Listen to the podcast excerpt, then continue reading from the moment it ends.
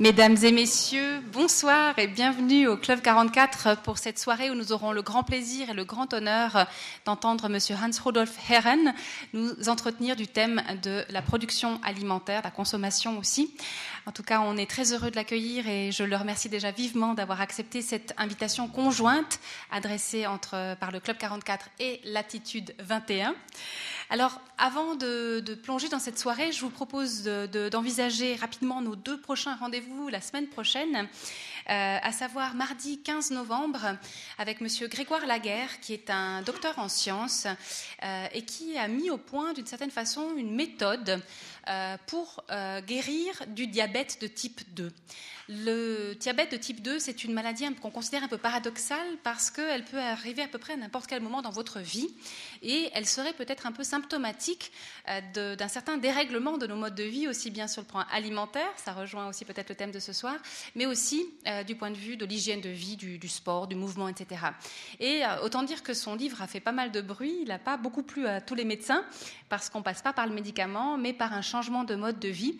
Donc une conférence qui s'annonce tout à fait intéressante et je dis conférence, je devrais dire rencontre, puisqu'il sera interviewé par la journaliste Sophie Gertsch, que vous avez probablement tous vu dans l'émission Placebo de Canal Alpha. bref, quelqu'un de tout à fait bien indiqué pour euh, poser toutes les questions et, jouer aussi un peu l'avocat du diable à l'égard de Grégoire Laguerre. Donc ce sera mardi 15 novembre à 20h15. Et puis le jeudi, jeudi prochain, euh, nous aurons une table ronde euh, sur le thème de la migration et des identités neuchâteloises. On aura le plaisir de vernir en fait le numéro 36 des cahiers de l'Institut neuchâtelois consacré au thème de la migration. Euh, c'est une série d'articles qui ont été rédigés par des chercheurs universitaires sur l'histoire du canton de Neuchâtel, les mouvements migratoires, pour mettre un peu à mal certaines représentations, parfois un peu toutes faites, de la migration, et surtout de voir dans quelle mesure la migration, les migrations, dans un sens comme dans l'autre, ont contribué à façonner les identités neuchâteloise. Et nous aurons de, très intéressantes personnalités qui viendront nous en parler, à savoir Gianni D'Amato, qui est un tout grand spécialiste de la migration, Hélène Hertz, ethnologue, euh, et aussi Francesco Garuffo, qui a fait un, travail tout à fait intéressant, notamment un travail sur les affiches d'extrême droite en Suisse. Bref, une très belle brochette d'invités, si vous me passez cette euh, métaphore pour la semaine prochaine, donc deux événements. On ne chômera pas ici la semaine prochaine. Sinon, je vous rappelle l'exposition With Love Dr. Jack de Benoît Lange, des photographies réalisées en Inde auprès euh, du docteur Jack Prager, qui est en quelque sorte l'initiateur de la street medicine. Voilà pour les actualités euh, Club 44. Euh, alors. J'aimerais saluer un certain nombre de personnes aussi, puisque c'est ma mission. Euh, mais je ne les vois pas tous là. Mais enfin, voilà. Alors, pour représenter le Conseil d'État, euh, Madame Véronique Cliva, secrétaire générale du département des finances et de la santé, Monsieur le président du Conseil général de la ville de la Chaux-de-Fonds, Monsieur Marc Chaffraut, Monsieur le conseiller communal de la ville de la Chaux-de-Fonds, Monsieur Théo Bregnard, Madame la présidente du Conseil général de la ville de Neuchâtel, Madame Amélie Blom-Guessa. Mais je salue évidemment aussi tous nos invités, tous nos auditeurs fidèles, nos auditeurs occasionnels et ceux pour qui c'est la première fois au Club 44. J'aimerais aussi excuser quelques personnes euh, pour ce qui est des représentants politiques, Monsieur le Conseil national Raymond Clotu, Monsieur le Conseil national Jacques-André Maire, Monsieur le Conseil national Denis Larossi, Monsieur le conseiller communal de la ville du Loc, Monsieur Claude Dubois, Monsieur le conseiller communal de Val-de-Travers, Monsieur Frédéric Méry, Monsieur le conseiller communal des Planchettes, Monsieur Christophe Calam. Voilà, j'ai fini. La partie officielle n'étant pas mon fort. voilà, je vais passer la parole à présent à Monsieur Rémi Gogna, qui est donc membre de la commission euh, communication et info de Latitude 21, et c'est lui qui va vous présenter notre invité. D'ici là, je vous souhaite à tous une très bonne soirée. Rémi?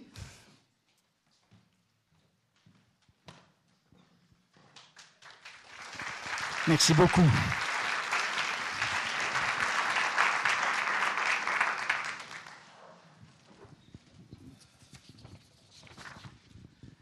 Mesdames et messieurs, bonsoir, merci d'être là, merci d'être présent en nombre. Hans Rudolf Herren, que vous verrez tout à l'heure, qui est encore en train d'écrire des messages ou de régler des affaires, je ne sais pas tout ce qu'il fait. Il est né en 1900 47 euh, en Valais. Il a, vécu sa petite enfance en Valais, mais il est originaire de Mühleberg. Il vit actuellement en Californie. C'est à la base un entomologiste, c'est-à-dire un spécialiste des insectes. Il a fait une thèse de doctorat à l'EPFZ sur la tordeuse du mélèze en Agadine. C'est une petite chenille qui s'attaque aux aiguilles du mélèze. Il travaillait en Afrique au début des années 80 comme collaborateur à l'Institut international pour l'agriculture tropicale à Ibadan, au Nigeria. Il s'interroge notamment sur les meilleurs moyens de lutter contre la cochenille du manioc. C'est un insecte parasite de cette nourriture de base en Afrique de l'Ouest. Et plutôt que de recourir aux insecticides, lui et son équipe identifient un ennemi naturel de cette cochenille, à savoir une sorte de guêpe qui vit au Paraguay. Grâce à elle et à des coccinelles, les ravages sont nettement diminués ce qui sauvera de la famine, on estime, des millions d'habitants. Le travail scientifique de Hans Rudolf Herren se développe euh, non seulement dans le domaine de la lutte biologique contre les parasites, mais également sur le plan de l'agriculture en général et dans le sens d'une agriculture durable fondée sur des principes écologiques. Durant six ans, il copréside la réalisation d'un vaste rapport sur lequel travaillent 400 experts pour le Conseil mondial de l'agriculture, un rapport qui sera déposé en 2008 et qui vaudra à Hans Rudolf Herren en 1995 le prix mondial de l'alimentation. Avec ce prix, il fonde en 1998 Biovision, une fondation suisse qui encourage des méthodes agroécologiques, notamment en Afrique. En 2014, par exemple, cette fondation a bénéficié de dons très importants, à hauteur de 8 millions de francs. Ça dit, en quelque sorte ses activités.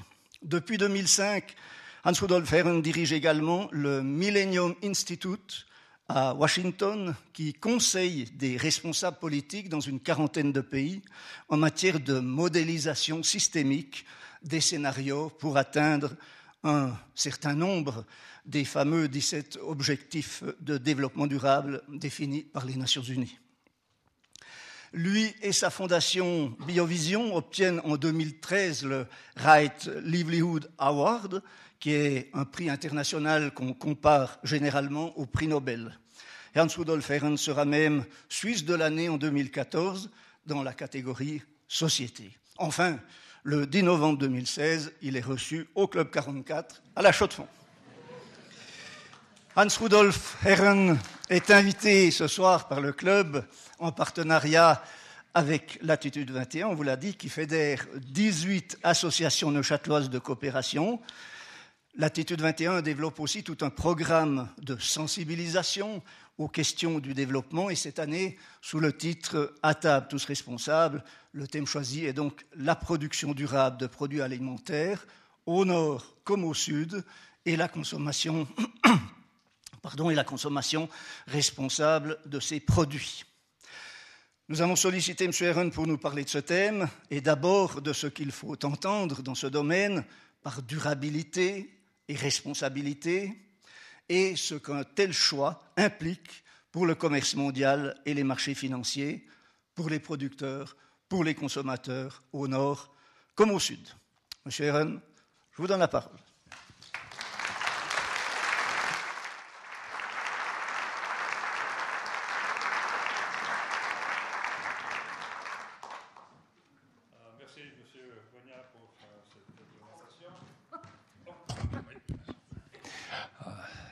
Et puis aussi, j'aimerais dire bonsoir à tout le monde, euh, et messieurs mesdames, euh, membres des gouvernements, comme ça, fait plaisir de voir qu'il y a quand même pas mal de personnes de à responsabilité au niveau des gouvernements. C'est bien parce que ce dont on va parler là, c'est pas seulement pour chacun, mais aussi euh, au niveau des différents gouvernements pour faire des actions dans la bonne direction. C'est un plaisir d'être ici ce soir. Je dois remercier donc Attitude 21 et le Club 44 euh, d'avoir pensé à moi pour euh, faire une présentation euh, ici à la Chaux-de-Fonds. Je crois que je suis venu une, fois quand j'étais un étudiant au police, donc ça fait bien longtemps. J'ai quitté la Suisse il y a presque, ça fait 40 ans, 32 ans exactement. Donc je m'excuse des fois si je cherche mes mots en français, bien que ma langue maternelle est supposée être le français, mais bon, c'était français-allemand. Et après, c'est devenu surtout l'anglais. J'ai fait le travail quand même depuis longtemps dans les, à travers le monde. J'ai eu l'occasion, justement, j'étais au Bénin, on a réussi à parler un peu quand même de nouveau la, langue française, après au Nigeria l'anglais, et après donc au Kenya encore aussi. Donc, euh, et comme je reviens souvent en Suisse ces temps-ci avec la fondation, ça me donne un peu plus d'exercice. Voilà. Bon, alors euh, on va parler un petit peu de la nourriture, l'agriculture, parce que l'agriculture, c'est pas seulement la production, il faut aussi toujours penser à la consommation.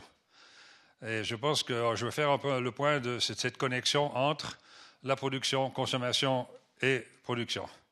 Parce qu'on a assez facilement euh, l'idée que les paysans, ils produisent un peu n'importe quoi, quoi ce qu'ils ont, ce ont envie de produire. Euh, et les consommateurs sont ailleurs euh, à consommer, et peut-être qu'il y a quelqu'un au milieu, oui, il y a quelqu'un au milieu qui achète et qui revend. Mais je pense qu'on doit prendre une, une, attitude un peu plus systémique euh, pour comprendre les enjeux euh, au niveau de la sécurité alimentaire et aussi euh, nutritionnelle. et c'est clair que ça aussi, a une influence sur la santé. C'est intéressant que vous allez bientôt avoir une présentation là sur le diabète type 2. Je vais en parler aussi tout à l'heure. Bon, qu'est-ce qu'on va regarder ce soir? Donc un petit peu, je vais faire l'état des lieux. où est-ce qu'on en est avec la transformation de l'agriculture euh, après, on dit on changeait de cap. Pourquoi? Pourquoi est-ce qu'il faut changer l'agriculture et les systèmes alimentaires? Donc, quels sont les problèmes que nous avons créés euh, depuis, euh, en tout cas, une cinquantaine d'années, puis si ce n'est pas plus, avec l'agriculture industrielle que nous avons inventée. Et après, bon, comment, comment changer l'agriculture et les systèmes alimentaires? Qui Qui doit faire le travail? Et où Et quand? Donc, je vais présenter quelques solutions euh, qui sont basées sur mon expérience de quelques, presque 30 années en Afrique. euh, et aussi euh, ces dernières années au niveau plutôt des, politiques. Alors, qu'est-ce qu'on a? On a quand même encore aujourd'hui un système alimentaire qui, d'un côté, produit trop, mais qui laisse quand même encore 800 millions de personnes qui ont faim. Il y en a encore beaucoup plus qui sont mal nourris, ils ont trop ou pas assez. Euh, donc ça, c'est un problème énorme euh, euh, dont, il faut vraiment pouvoir se débarrasser. Et d'ailleurs, le secrétaire général de l'ONU, Ban Ki-moon, l'a dit que dans les 15 prochaines années, on va essayer de réduire à zéro les gens qui ont faim. Bon, c'est vite dit. Ça dépend comment on compte. Parce qu'il y a encore quelques années en arrière, cinq ans en arrière, il y en avait encore presque un milliard. Alors on a changé la façon de compter, c'est pour ça qu'on est à 800 millions. Ça ne veut pas dire qu'il y en a moins, mais seulement on, on, compte un peu différemment. D'ailleurs, la FAO, euh, l'organisation de l'ONU sur l'agriculture, qui a publié ce rapport il y a deux ans, s'est fait critiquer euh, quand même assez fortement pour avoir changé la façon de compter. Et tout d'un coup, maintenant, on est moins qui ont faim. Bon. Alors, les problèmes de la, faim, ça, crée des problèmes de migration. Hein, on, est tous exposés à ces affaires. Mais euh, de nouveau, les migrations, d'ailleurs interafricaines, par exemple, sont beaucoup plus grandes que celles des migrations des personnes qui sortent de l'Afrique. Euh, les, migrations interafricaines représentent plus de 85% des gens qui bougent. Donc, ce qui vient en Europe, c'est vraiment un, petit nombre comparé au nombre de personnes qui, traversent, si vous voulez, de, l'Afrique d'est en ouest et aussi d'un peu du, nord vers, le sud. Donc on a ce nexus, faim, pauvreté. C'est quand même incroyable que parmi les 800 millions qui ont faim, ce sont surtout des paysans. De nouveau, il y a quelque chose qui ne marche pas alors, au niveau de l'agriculture, parce que s'ils produisent, à manger, pourquoi est-ce qu'ils sont pauvres et n'ont pas l'argent? Pour acheter ce qui leur manque Parce que personne ne produit tout ce dont il a besoin. Car en Suisse, nous, les paysans ici aussi, ben, on doit acheter certains trucs. Hein, ce n'est pas qu'on produit toujours tout. Euh, donc voilà, il y a ce problème toujours de, la faim et de la pauvreté. Euh, le problème, c'est qu'il y a de l'autre côté 1,5 milliard de personnes obèses. Ça veut dire qu'ils mangent beaucoup trop. Ou alors ils mangent mal. Parce que ce n'est pas seulement la quantité, c'est aussi la qualité. L'agriculture que nous avons aujourd'hui, c'est l'agriculture euh, industrielle. elle produit surtout des calories, des calories vides. Je vous expliquer pourquoi ces calories sont, vides plutôt que des calories qui nourrissent. on a 300 millions de personnes qui souffrent du diabète euh, type 2. Et ça, c'est seulement le sommet là, de, l'iceberg. Hein, euh, on pense qu'il y en a beaucoup, beaucoup plus. Et c'est une euh, bombe à retardement. Quand on sait les coûts pour les gouvernements des, personnes qui ont le diabète, énorme, sans compter aussi ceux qui sont obèses. Donc là, vraiment, ce sont des problèmes énormes qui, vont, nous tomber dessus, partout dans le monde. Ce n'est pas seulement euh, en Afrique. En Afrique aussi, il y a beaucoup d'obésité ces temps-ci, et ça augmente. Le diabète, la même chose. Euh, donc, ce sont des problèmes euh, globaux, mondiaux, qu'il faut attaquer. Et on peut les attaquer surtout, de nouveau, par un changement de la façon dont on fait l'agriculture et dont on arrange nos systèmes alimentaires. En plus, on a la contamination. Euh, en Afrique, il y a les aflatoxines, des toxines surtout dans le maïs. Euh, pendant que j'étais en Nairobi, des fois, on prend le, journal le matin, dans un village, 200 personnes sont mortes parce qu'ils avaient un, mariage, une partie quelconque où ils ont servi beaucoup de maïs. Ce maïs était infecté, de, contaminé avec des aflatoxines. Il y en avait tellement que les gens sont morts. En sont morts. D'habitude, on, souffre un peu, ça donne des cirrhoses de foie. Mais juste pour dire que la, quantité de problèmes qu'il y a, et surtout avec le maïs, qui n'est pas vraiment une, euh, nourriture euh, pour les humains, en principe, hein, déjà. Et surtout pas en Afrique, parce qu'elle est très exposée à avoir des contaminations d'aflatoxines. Alors que, par exemple, si, les gens produisaient du sorgho, sorghum, il y aurait beaucoup moins de problèmes. Et, et le sorgho, c'est une plante, c'est une nourriture saine comparée au maïs. Et les résidus de pesticides, ça, il y en a partout, ici, euh, dans, le monde entier. Euh, sans compter que ça contamine aussi l'eau. On a des résidus d'herbicides et de pesticides partout. Euh, donc, de nouveau, on a un autre nexus, alimentation et les, maladies. Donc, une série de problèmes sociaux, économiques, et aussi, on a des problèmes d'environnement. Alors, ce genre d'agriculture euh, dont les Brésiliens sont très fiers parce qu'ils ont copié ce que font les Canadiens, les Américains les Australiens, euh, ça n'a pas d'avenir.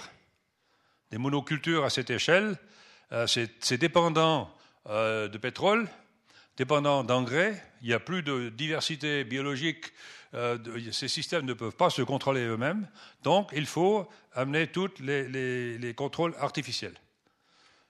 Alors, ces gens d'agriculture, utilise 10 calories pour en faire une. Alors si vous payez 10 francs pour avoir un franc, euh, c'est la banqueroute. C'est pour ça qu'on dit que cette agriculture est en banqueroute. L'agriculture conventionnelle qu'on a même ici en Suisse, elle, est, du même genre. On met plus dedans qu'on sort. Alors quand on pense qu'il y a la photosynthèse, on utilise le soleil, le carbone et l'eau, euh, il y a un problème là quand même. Donc euh, il, faut, il faut réfléchir. Si vous pensez que dans l'agriculture bio, avec une calorie qu'on met dedans, on en sort trois, c'est quand même mieux. Mais voilà, euh, il y a des forces euh, dont je vous parlerai tout à l'heure, pourquoi on ne fait pas ça? Voilà, donc, euh, et, l'agriculture, dans cette agriculture industrielle, elle produit tous ces, gaz à effet de serre. L'agriculture, pas seulement l'agriculture, mais le système alimentaire que nous avons ici, aux États-Unis, à travers l'Europe, produit presque 50%. Presque 50%. Les études qui ont été faites par l'ONU à, Genève, UNCTAD, donc en, 2011. Donc c'est quand même assez récent comme chiffre. C'est énorme. Alors que tous, les transports, euh, tous les transports en font quoi 25%. Donc ça aussi, on ne peut plus se payer puisque l'agriculture, elle, est dépendante d'un bon climat. Plus l'agriculture contribue au changement climatique, plus elle souffre. Alors, on est dans un cercle vicieux, une tendance descendante. Donc, euh, d'autres mots, on, se tire une balle dans la tête, les pieds. Euh, on a aussi une agriculture qui euh, érode les sols. On, tue les sols avec nos produits chimiques, surtout les engrais, l'azote par exemple. Ça tue un peu tout ce qu'il y a dans le sol. Donc, on crée des déserts un peu partout. Euh, quelques 20 millions d'hectares par année qui partent, comme ça on ne peut plus l'utiliser. Ça c'est, seulement en plus de tout ce qu'on perd par bâtiments, routes, etc. Donc, de nous, après, qu'est-ce qu'on fait? Dit, Ah, il nous reste pas assez de terre, donc il faut augmenter la production par hectare sur ce qui reste. c'est aussi un cercle vicieux qui, est dangereux. Il y a en Suisse, d'ailleurs là, dans le Bas-Valais, hein, où, où nous, mon père avait été gérant d'une plantation de tabac, quand je veux voir aujourd'hui, il faut pleurer presque, parce qu'il y a des autoroutes, des raffineries, des, garages, des supermarchés, au milieu de la plaine, la, meilleure terre. Hein. d'ailleurs, ce qu'ils ont fait là, mon père et mon oncle et beaucoup d'autres, ils ont assaini la plaine du Rhône hein, euh, euh, pendant la Deuxième Guerre mondiale. S'ils faisaient ça aujourd'hui, ils se feraient euh, mettre en prison, parce qu'ils ont détruit un environnement, donc des, marécages qu'aujourd'hui on laisserait tranquilles. Mais maintenant, donc ça, ça fait des terres formidables. des pommes de terre, euh, on a du tabac aussi. Bon, maintenant, ils font plus ça. Mais euh, c'est vraiment, c'était, des terres formidables. Et aujourd'hui, la moitié de ces terres-là sont parties pour, pour rien, quoi. Parce qu'on aurait pu mettre ces, bâtiments un peu sur les collines, là, euh, où les terres sont moins bonnes. On a perdu presque quoi, 75% de la biodiversité dont on a besoin pour l'agriculture, pour s'adapter au changement climatique, pour s'adapter euh, dans l'avenir.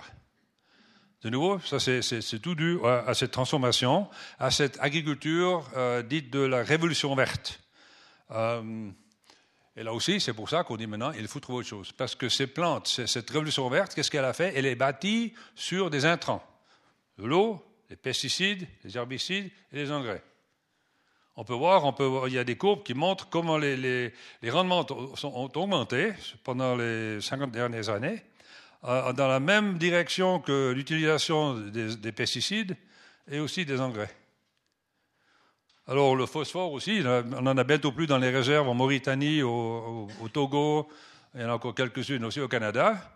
Mais la prédiction, c'est qu'il y a encore du, du, phosphate donc dans ces mines pour une centaine d'années. Et après, qu'est-ce qu'on va faire? Parce que le phosphate, maintenant, il, atterrit, il, va au fond des océans. Donc, il faudra quand même commencer à penser un peu différemment, récupérer, par exemple, à avoir des systèmes d'agriculture différents.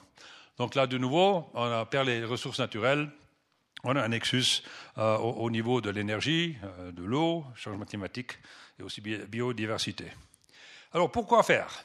Il faut, Maintenant, il essayer de se réfléchir, pourquoi est-ce qu'on produit tout ça? Parce que, vous voyez, on produit 4600 calories par personne par jour au niveau global. Ça, c'est exactement le double de ce dont on a besoin. Alors, si quelqu'un vous dit que vers 2050, on aura 10 milliards de personnes et qu'il faudra doubler la production de, euh, de, nourriture, vous pouvez leur répondre que non, mais on a déjà assez aujourd'hui pour 10 milliards. Même pour le double de ce qu'il y a aujourd'hui, ça ferait 14 milliards. Donc tout ça, ce sont des sornettes. C'est clair qu'une partie euh, va dans la production des viandes, mais beaucoup va dans les pertes. Tout ce qui est bleu et un peu ici violet, euh, ça c'est ce qu'on jette. Puisque la nourriture, il y en a tout plein et c'est bon marché, on n'a pas de faire attention, on peut la jeter. Donc, euh, vous voyez, ça c'est aux USA, en Angleterre, le reste de l'Europe, c'est un peu la même chose. En Afrique, les pays en développement, on a des pertes, mais ce sont des pertes qui sont entre la production et le marché. Les gens ne jettent rien. Euh, parce que la nature, dans les pays en développement, ça coûte cher comparé aux revenus. En Suisse, vous, vous payez encore à peu près 6% de vos salaires pour la nourriture. Donc ça, c'est un chiffre euh, statistique euh, fédéral. Moyenne de l'Europe, c'est entre 10, quoi, 8, 8 ouais, 10, 10 11%. Aux États-Unis, c'est 8% du revenu. Alors que dans les pays en développement, c'est 50%, ou même plus. Alors c'est clair, quand c'est tellement bon marché, on n'a pas besoin de faire attention. On peut acheter en quantité des jumbo packs de je sais pas quoi, puis après, donc, après quelques jours, euh, dans le frigo, ça met un petit peu vert, et puis on jette. Voilà. Donc ça, c'est un problème, on ne peut pas se permettre. On ne peut plus se permettre. Parce que c'est tout dire qu'on jette, on a utilisé des engrais, des pesticides, on a, on a ruiné des terres pour produire. C'est pas que ça apparaît comme ça tout seul. Et une fois qu'on jette, ça fait du méthane. Donc ça rajoute encore aux gaz d'effet de serre. Donc voilà, donc il faut vraiment penser un petit peu mieux. Et pourquoi est-ce que je dis tout ça? C'est parce qu'on a des limites planétaires. Hein, c'est pas que, bon, maintenant ils veulent aller sur Mars. Bon, c'est clair qu'on aura foutu en l'air euh, le monde, notre planète, on ira ailleurs. Quelques-uns peut-être, mais je pense qu'il vaudrait mieux faire attention à ce qu'on a Euh, c'est pour ça qu'on a des spécialistes, la Rockstrom euh, en Suède, ils ont calculé un petit peu quelles sont les limites planétaires. Alors en principe, pour faire bien, on devrait rester ici dans la zone verte. Alors vous voyez qu'au niveau de biodiversité, on est déjà dans le rouge, mais alors loin dans le rouge. Euh, pour les sols, on est dans le jaune et puis ça va dans ces directions. Enfin, partout, on va toujours dans les directions, on sort toujours encore. Et ici, du côté ici, donc ça c'est les nitrates et les phosphates, vous voyez qu'on est déjà dans le rouge. Et très loin dans le rouge. Ça veut dire qu'il faut faire attention. Et ça, c'est pas neuf, ça, ça date de 2009. Et on sait quand même depuis pas mal d'années qu'on a des problèmes au niveau des limites planétaires. Mais de nouveau, on ne s'occupe pas trop. Oh, une de trop. Voilà. Alors, le changement climatique, ils disent Oh, mais t'inquiète pas, parce qu'il va faire plus chaud, donc il y aura un peu plus de pluie dans certaines zones, donc on va produire plus. Peut-être. Seulement, il y a aussi les champignons vont pousser un peu plus rapido, les maladies des plantes, on aura les insectes, donc euh, le résultat pratique, ce ne sera pas beaucoup plus, peut-être même moins, dans certaines zones. Mais ce qui est plus, plus grave, c'est qu'avec une augmentation du CO2 dans l'air, euh, les plantes euh, ne peuvent pas assimiler certains produits. Et on voit ici que le blé, le riz, le maïs et le soja, euh, quand on regarde le, contenu en zinc, en fer ou en protéines, diminue. Alors que j'ai dit tout à l'heure, on avait déjà de la nourriture qui était trop, où il y avait trop d'amidon par rapport aux nutriments. Et pourquoi? C'est parce que quand on a fait la sélection des plantes sous le couvert de la révolution verte, on a, on rapetissé les plantes et on a mis l'amidon qui était dans les tiges dans les graines, mais pas les nutriments. Le fer, par exemple. Le riz, les, riz améliorés ont un manque de fer. Alors qu'est-ce qu'on fait maintenant? On fait du génie génétique, on essaye de remettre ça là-dedans. C'est malin quand même, hein au lieu de faire attention d'abord, mais c'est comme ça. Et aussi, ça paye mieux. Vous avez la controverse autour du, riz euh, doré, là, le golden rice. il y avait toute une euh, série d'articles. On accusait, enfin, sans prix Nobel, on signait une lettre pour accuser le Greenpeace d'avoir fait du lavage de cerveau et il que la, Greenpeace est responsable de la mort de, milliers d'enfants euh, à cause du manque de vitamine A. Mais quand on sait que cette plante-là, même dans, dans, les recherches qui ont été faites au centre de recherche sur le riz aux Philippines, ils ont, ils ont dit que cette plante n'était pas prête à être plantée, parce que les rendements sont bas, et aussi les teneurs en, en, provitamine A ne sont, ne sont, pas là où ils devraient être. Donc c'est un produit qui n'est pas prêt, pas fini, loin de là, bien qu'ils aient dépensé des centaines de millions de dollars. Alors on peut se demander si avec cet argent on n'aurait pas mieux fait euh, d'aider les femmes à avoir des petits jardins où on fait pousser des carottes euh, des épinards. Comme ça, les enfants ont une nourriture un peu plus variée plutôt que du riz avec tout dedans. Parce que c'est clair, si on veut mettre le poulet aussi, on peut mettre le poulet là-dedans si on veut. Et comme ça, on mangera du riz euh, trois fois par jour. Pourquoi est-ce que les pauvres doivent faire ça et nous, on peut se permettre d'avoir de tout? Hein, C'est pour ça que c'est tout, ça. Alors ça, pour moi, c'est de l'argent jeté. C'est vraiment une recherche inutile. On aurait pu faire mieux, euh, beaucoup mieux, si on avait voulu. Alors, on avait, cette agriculture-là, bien verte, euh, variée, parce que c'est important. les cultures vont avec les animaux. Il faut fermer le cycle du carbone autant que possible. Hein, quand on fait l'élevage de porc en Europe avec du soja d'Argentine, on a un problème. On a un problème de lisier, par exemple. Qu'est-ce qu'on en fait? On le met dans les déserts en Mauritanie, des fois. Voilà. Il faut se demander quand même. Alors, non, on devrait avoir des fermes, un peu comme en Suisse quand même encore, où on, a des fermes combinées. Mais c'est clair que l'efficacité de ce genre de ferme au niveau financier ne euh, marche pas trop bien parce qu'il faut qu'on se spécialise aujourd'hui pour euh, être compétitif dans le marché. Un marché qui est de toute façon tout tordu. Euh, mais c'est comme ça. Alors les paysans se spécialisent, ils importent les, aliments pour les animaux, et même la Suisse, importe chaque année l'équivalent de notre surface agraire. Ça veut dire que ce qu'on donne l'aliment qu'on importe, on a besoin de, la même surface de, terre ouverte que nous avons en Suisse. Ça veut dire qu'on exporte le problème. Voilà, c'est pour ça qu'on a la viande bon marché. Enfin, il y en a qui pensent que c'est cher, mais comparé à ce qu'on peut l'acheter en France, euh, je, ouais, c'est clair. Mais bon, il faut voir aussi combien on dépense, 6%, hein, ne pas oublier. Alors, cette agriculture aussi, elle fixait le, carbone de l'air dans la terre. Parce qu'on fait une agriculture euh, où euh, on, met la matière organique dans les sols. Mais qu'est-ce qu'on a fait? Parce que c'est clair que ça, ça ne fait pas vraiment beaucoup de fruits pour personne. Alors, je vais revenir en arrière, je vais expliquer, parce que ça en bas ici, ce sont les services aux écosystèmes.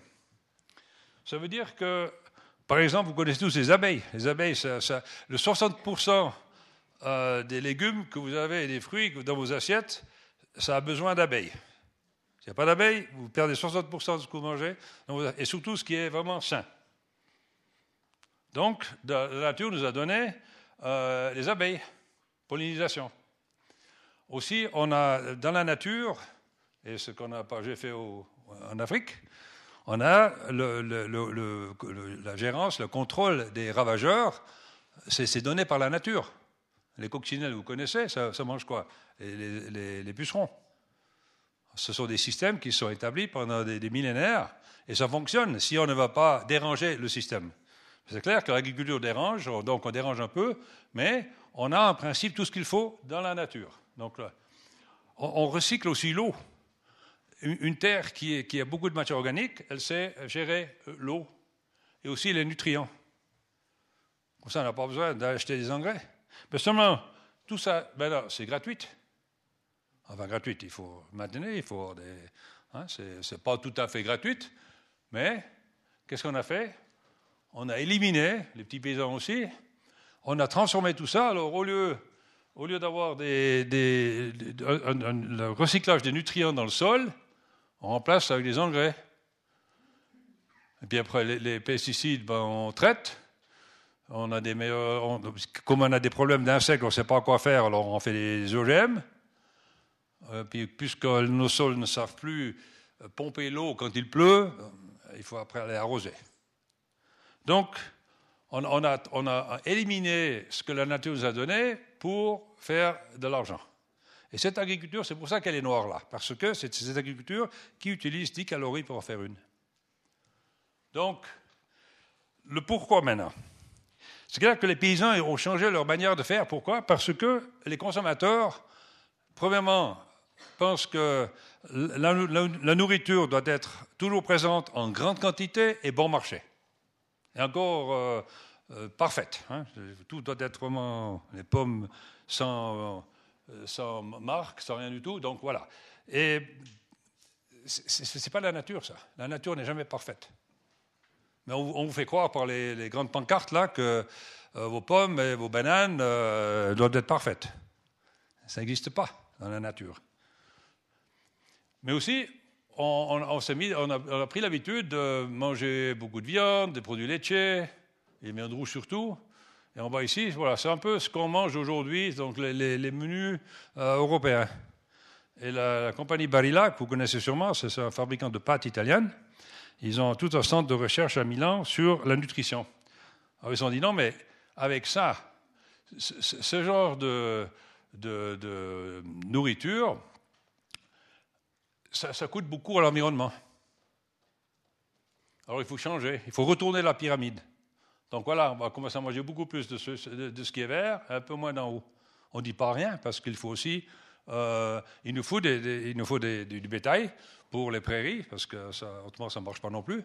Donc c'est clair qu'on ne dit pas qu'il faut tous devenir végétariens ou euh, végans, mais on doit avoir un peu de, meilleur sens pour euh, arranger notre, nos menus d'une façon qui sont plus euh, écologique, parce que l'empreinte, notre empreinte digitale, hein, est énorme.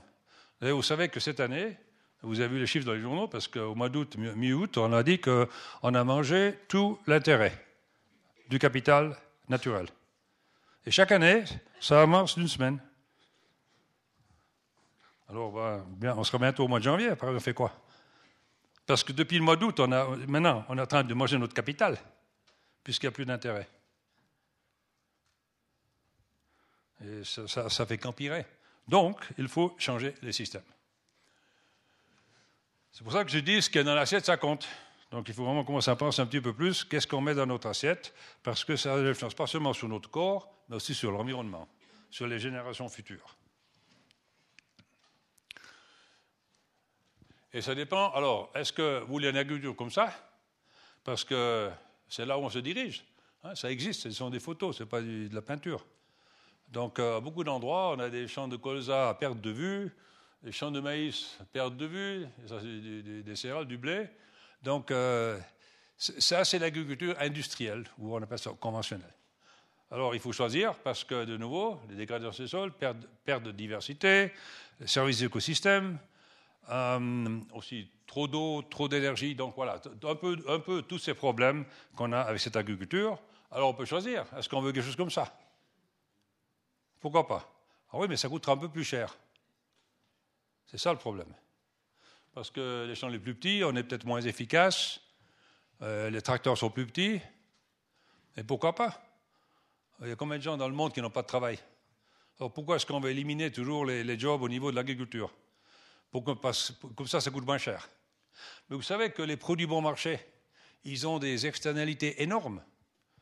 Parce que celui qui mange bon marché fait payer aux autres les frais externes. C'est pour ça que quand vous avez acheté des produits bio ou d'agriculture durable, ou, ouais, il, y a, différents, ça n'a pas besoin du certifié bio, hein, il, y a, il y a toutes sortes d'autres agricultures qui sont durables. Ces produits-là sont plus chers. Pourquoi? Parce qu'ils internalisent les externalités.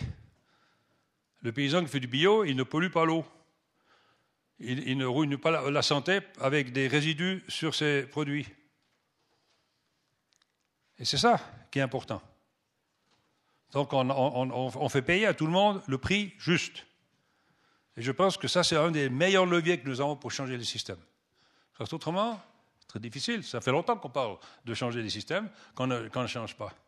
Le rapport, quand mentionné par M. Cogna, donc le, rapport ISTD 2009, qu'est-ce qu'on en a fait?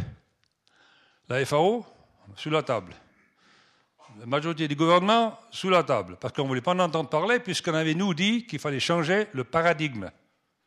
Révolution verte, oh, c'est fini, maintenant on fait autre chose, puisque ça, ne marchait pas. Puisqu'il y avait quand même à l'époque un milliard et demi de gens qui avaient faim, encore, malgré toute cette production. Business as usual is not an option. Ça, c'était vraiment la phrase. Mais seulement, euh, comme j'ai dit, ça ne plaisait pas, surtout pas aux grandes compagnies de l'agribusiness, euh, les Monsanto, les, Syngenta et, compagnie. Eux, ils se sont bagarrés, ils, nous ont traînés dans la boue, dans les, dans les, revues scientifiques. Ils ont dit que les auteurs de ce rapport, c'était que des, les verts, euh, des non-scientifiques, alors que ce rapport avait passé, a fait deux tours de revues scientifiques global. Donc ce qui était là-dedans, c'est du solide, parce qu'il y a des références. Mais seulement, euh, on voit à nouveau qui c'est avait l'argent pour publier des articles euh, qui, ont vraiment critiqué ce rapport. Le dernier qui vient de sortir, donc c'est le IPES Food, c'est un panel d'experts dont je fais partie aussi. C'est un rapport est publié en 2016, donc il est sorti il y a deux mois en arrière. ça s'appelle From Uniformity to Diversity. Parce que notre agriculture, maintenant, elle est devenue très uniforme, donc il faut retourner faire une agriculture plus diverse. Et quand vous avez vu l'assiette là-bas, avec cette diversité dans l'assiette, plutôt qu'un bol de riz, ça veut dire que maintenant nos fermes vont devenir diverses. Ça veut dire qu'elles vont dire il y a une résilience euh, au niveau de la production. C'est ça ce qu'on veut. On ne veut pas seulement produire du riz, du maïs ou du lait, non. il faut faire un peu de tout, et aussi des légumes. Et c'est ça qu'on essaye de, faire avec cette transformation, transformation euh, d'agriculture vers plus de diversité. On se parlait dans ce rapport de la multifonctionnalité de l'agriculture. Parce que l'agriculture, ce n'est pas seulement euh, produire de, la nourriture. Ça a un rôle social, un rôle euh, sur l'environnement et évidemment aussi l'économie. Mais on a tendance à voir l'agriculture que comme du côté économique. Parce que bon, c'est facile, un kilo de carottes, ça coûte tant. Mais quand on a pollué, l'eau ou dégradé les sols, c'est combien? On ne sait pas. Il faut, donc là, il y, a, beaucoup de travail à faire encore. Euh, mais il faut toujours considérer ces trois dimensions du développement durable ensemble. Elles, se fondent entre elles. Ce n'est pas trois piliers, mais ce sont trois dimensions euh, qui, vont ensemble. Alors, est-ce qu'on peut transformer? Alors, en agriculture de subsistance, c'est un petit peu ce qu'on voit dans les pays en voie de développement, ou peut-être dans les montagnes ici, industrielle. Et nous, ce qu'on veut, on va aller vers une agriculture qui est diversifiée, qui est agroécologique. Alors, est-ce que c'est possible? Ben oui. Mais c'est seulement possible si on change notre menu. Si on ne change pas le menu, ça ne va pas changer. Avec changement de menu, ça veut dire aussi changer un petit peu ce qu'on va payer pour la nourriture. Et donc, une fois qu'on fait ça, on, retournera de nouveau à notre agriculture comme elle devait être. Pas noire, mais verte. Alors on vous dira que, hmm, non, mais on n'aura pas assez à manger si on va bio, puisque ça pollue moins. Alors le conventionnel, si le conventionnel c'est 100%, euh, le, bio dans les pays euh, industriels, donc euh, développés, c'est un peu moins. ouais, 92 puisqu'on produit trop, donc on peut bien avoir un peu moins. C'est pas un problème. Comme ça, on jettera un peu moins, et puis on aura. Vous achetez un peu moins, vous payez un peu plus, mais l'addition totale, c'est la même. Pourquoi pas? Et ce qui est intéressant, c'est que dans les pays en voie de développement, puisque les rendements aujourd'hui sont tellement bas, avec une agriculture bio, on peut doubler, tripler, quadrupler la production. Et ça, je le dis parce que je l'ai fait moi-même, on le sait. Euh, j'ai dirigé assez de recherches euh, pendant les 27 ans que j'étais en Afrique pour le savoir. Mais qu'est-ce qu'on fait? Alors, tous les grands programmes d'aide au développement, c'est construire des fabriques d'engrais. En Éthiopie, ils sont en train d'en faire 24. C'est malade, complètement malade. On amène des semences qui ne sont pas adaptées, donc après il faut plus d'eau, il faut plus d'engrais pour faire pousser. Donc voilà, on a tous ces problèmes. Alors que, il y a des méthodes. Le maïs, à gauche, là, il, a poussé sans engrais. L'engrais, il vient produit 100% hmm, euh, par une plante, une légumineuse ici, euh, qui couvre le sol, donc il n'y a pas d'érosion, des racines profondes, l'eau reste, elle produit assez d'engrais. De ce côté-là, on a une mauvaise herbe, le striga, parasitaire, qui se, fixe sur les racines du maïs lui prend tous les nutriments. Vous voyez à gauche, il n'y a aucune mauvaise herbe. Donc ça règle le problème de l'engrais, des mauvaises herbes, et les plantes elles-mêmes savent se défendre contre euh, les ravageurs euh, d'une façon assez intéressante, c'est que les plantes de maïs, ce sont les variétés des paysans, des anciennes variétés, euh, que dès qu'elles sont attaquées, elles, des, produisent des, volatiles qui ou bien attirent les insectes bénéfiques ou répellent les ravageurs. Et comme on avait planté autour des champs des plantes qui sont très attrayantes pour les ravageurs, ils vont se promener là-dedans, ils vont se perdre. On n'a plus de problème d'insectes sur le, maïs ou le sorgho ou le riz. Donc ces systèmes-là sont adaptés à toutes sortes de plantes. Et la, la légumineuse ici, elle produit l'engrais pour le maïs. Voilà, ce sont des systèmes durables sans intrants externes. C'est possible. Ces systèmes-là, 4 jusqu'à 10 fois plus que ce que le paysan normal reçoit. Donc, pourquoi pas? Et en plus, voilà, le carbone, on le met dans le sol, là, on ne le laisse pas partir. Et aussi, l'azote, il vient de l'air. Donc, ça, ce sont des genres de systèmes euh, qui sont possibles et qu'on pourrait euh, refaire. Il fallait quand même que je vous montre cette affaire de cochenille du manioc, là, parce que. Euh, alors, et ça, c'est un plan de manioc. Celui à gauche, c'est un plan manioc qui été attaqué par la cochenille, donc vous voyez, il n'y a presque rien de racines. À droite, c'est un plan normal. Donc voilà que de, Dakar à Maputo, en espace de 5 ans, tout le manioc a été comme à gauche. C'est pour ça qu'il y avait 200 millions de personnes qui mangent du manioc trois fois par jour. Ça, vous voyez un peu le genre de problème auxquels ils sont exposés c'est la cochenille du manioc. Alors qu'est-ce qu'on a fait? On est allé dans les zones d'origine. J'ai passé quand même presque deux ans à me promener euh, dans tous les coins de l'Amérique centrale l'Amérique du Sud. C'était vraiment une, belle époque. Euh, on a fini par découvrir l'endroit d'où la cochenille venait, parce qu'on ne savait pas au départ. Donc finalement, on l'a trouvée ici. Euh, et on a trouvé aussi les insectes bénéfiques. Parce que quand on avait le problème en Afrique, personne ne savait d'où venait la cochenille, puisqu'elle était sous contrôle naturel et à des nombres, des, populations tellement basses qu'aucun chercheur ne l'avait trouvée. Et qu'est-ce qu'on a fait? Voilà, ça c'est la guêpe, la fameuse guêpe qu'on a trouvée au Brésil, qu'on a multipliée par millions, qu'on a lâchée par avion euh, de Dakar à Maputo. En 12 ans, on a, résolu un problème énorme, transcontinental, 24 pays, sans, sans insecticides, avec 12 millions de dollars. C'est tout. Et les paysans, ils ne savaient même pas ce qui se passait. Un jour, ils vont dans les champs, il n'y a plus de problème. Voilà, c'est un peu comme ça. En, l'espace de quelques mois, après qu'on ait lâché les guêpes, toutes les cochenilles étaient mortes. Alors, qu'est-ce qui se passe? Ici, la cochenille euh, est en train de mettre un œuf dans la cochenille, et cette cochenille va, mourir parce que la larve va se développer à l'intérieur. En l'espace d'une semaine, une nouvelle guêpe sort. Potentiel de, multiplication énorme. Et voilà. Or, les gens se diront Ouais, mais tes guêpes, elles font quoi maintenant? Elles vont euh, les gens? Non, elles sont spécifiques.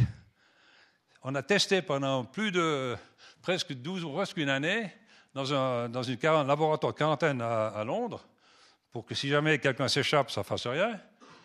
Euh, elle a testé, elle ne s'attaque seulement à cette espèce de gauchenie. Aucune autre. Même celle qui, nous, on ne peut pas différencier, mais les, guêpes peuvent les différencier. Alors voilà, on a des moyens de contrôler les ravageurs. Pas dire qu'on a besoin de chimie. Ça va, ça ah, Aussi, il nous faut des, des, des, transformations qui aident vraiment à résoudre les problèmes sociaux aussi, donc l'emploi. Si on a, si, si ça c'est une, euh, une recherche qui avait été faite où on a mis en pratique avec des modèles, simulations complexes, les, les, les résultats du rapport sur l'agriculture. On avait dit qu'il faut faire de l'agroécologie. Alors on a pris un peu tout ce qui, les, les méthodes qu'on avait euh, lancées à l'époque, on dit voilà, si on fait tout ça, pendant les 50 prochaines années, où est-ce qu'on va? On produit 2500 calories par personne, pas 2400, comme euh, si on faisait la même chose qu'aujourd'hui. Donc hein, on, a, même plus de nourriture, mais aussi le, produit national brut. Euh, oh, ah oui, là. Il monte, vous voyez? L'emploi, on a plus d'emplois dans l'agriculture, on a beaucoup moins de pauvreté, la nutrition s'améliore, il y a moins de stress d'eau et notre euh, euh, empreinte écologique est diminuée. On peut démontrer que ça marche. Malgré tout ça, allez trouver de l'argent pour faire la transformation de l'agriculture. C'est presque impossible. Et pourquoi? Voilà, on a toute cette évidence, hein. on a tout ça. C'est publié, il y a beaucoup de recherches qui ont été faites. Euh, non, on ne vous croit pas.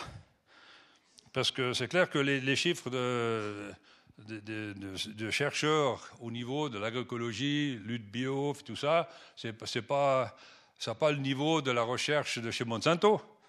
Mais seulement on sait qui c'est qui fait la recherche là-bas aussi, et on sait comment leurs résultats euh, sont publiés.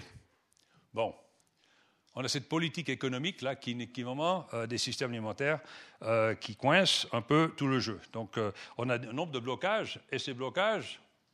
Hein.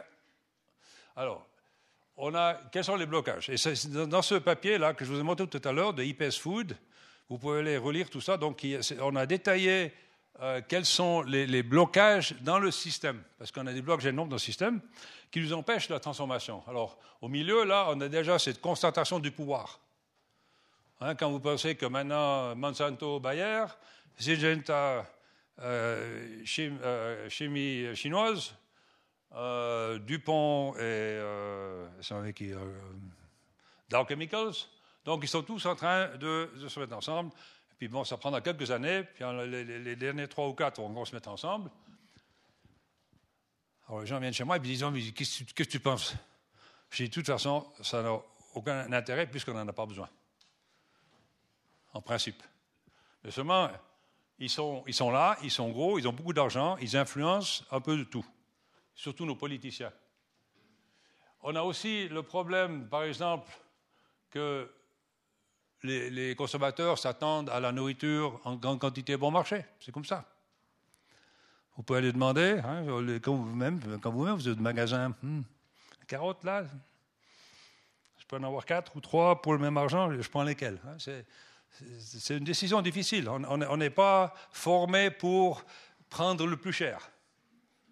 Même en pensant qu'avec ça, je serai plus sain, moins de maladies, moins de problèmes de maladies, que l'environnement se portera mieux et que mes enfants auront un futur.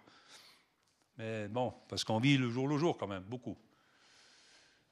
On a une agriculture qui est, qui est destinée à l'exportation, parce que l'agriculture, c'est un secteur euh, industriel, et pour beaucoup de pays, qu'est-ce qu'ils veulent? Ils veulent exporter. Euh, j'étais aux Indes il n'y a pas longtemps, avec, réunion avec le Premier ministre Modi, là. Alors lui nous dit, ah, ce qui est important pour l'Inde, on veut devenir le premier exportateur de nourriture. je ne lui ai pas dit tout de suite là que euh, peut-être qu'il valait mieux nourrir vos, quoi, euh, euh, un milliard plus de personnes comme il faut d'abord. Bon, mais c'est un peu comme les Américains et même les Européens. Pourquoi est-ce que l'Europe pense qu'elle doit exporter de la nourriture? Alors qu'on importe des aliments d'Amérique latine l'équivalent de la France de, la, surface agricole française pour la communauté européenne. Alors qu'on pourrait produire ces aliments en France, puis on fait un peu moins de lait, puisqu'il y en a beaucoup trop. Non, mais c'est ça, ça c'est la politique. Alors, c'est affaire d'une politique aussi d'exportation euh, pour avoir des devises, euh, pour balancer un petit peu, si vous voulez, les, euh, les comptes dans les différents pays on a aussi euh, une espèce de une dépendance. On est, devenu dépendant euh, de la révolution verte. Cette idée, elle est encore dans la tête de beaucoup de gens. Elle n'est pas sortie encore. Donc voilà. Euh, comment est-ce qu'on mesure le succès de l'agriculture aujourd'hui? Celui qui a les plus grosses patates, le plus de production par hectare, que ce soit de l'amidon et du gluten qui rend les gens malades, on s'en fout pourvu que ce soit beaucoup. Alors maintenant, il faut commencer à penser différemment, et j'aime bien Vandana Shiva, que certains de vous connaissent, elle dit il faut produire plus de santé par hectare, pas plus de kilogrammes par hectare. Surtout, on peut se payer ça, puisqu'on produit le double de ce dont on a besoin au niveau global. Et ceux qui ont faim, c'est parce qu'on a des problèmes des inégalités, parce qu'on a des problèmes sociaux. C'est pas parce qu'il n'y a pas assez à manger, en principe. Alors le, court-termisme, hein, on ne sait pas penser dans le long terme. C'est toujours euh, demain, après-demain.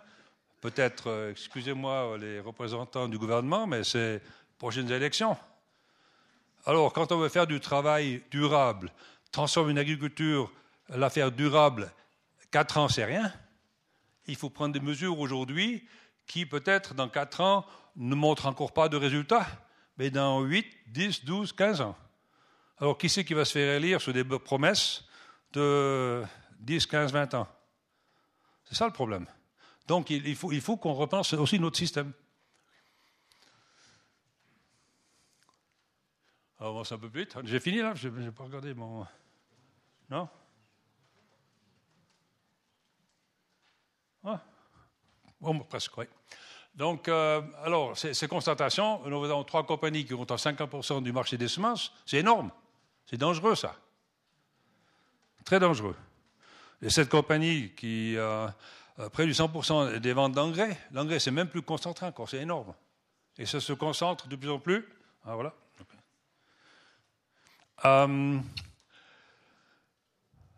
marché agrochimique, hein, comme j'en ai déjà parlé tout à l'heure. Investissement de recherche. Les gouvernements ont abandonné les paysans et la population. Parce que la nourriture, c'est un, droit humain. Donc comment est-ce que les gouvernements peuvent laisser la recherche et tout ce qui est autour de l'agriculture, des normes agricoles, dans les mains du secteur privé? Incroyable quand même. C'est un devoir de l'État. Mais regardez un petit peu ce qui se passe ensuite avec l'agoscope.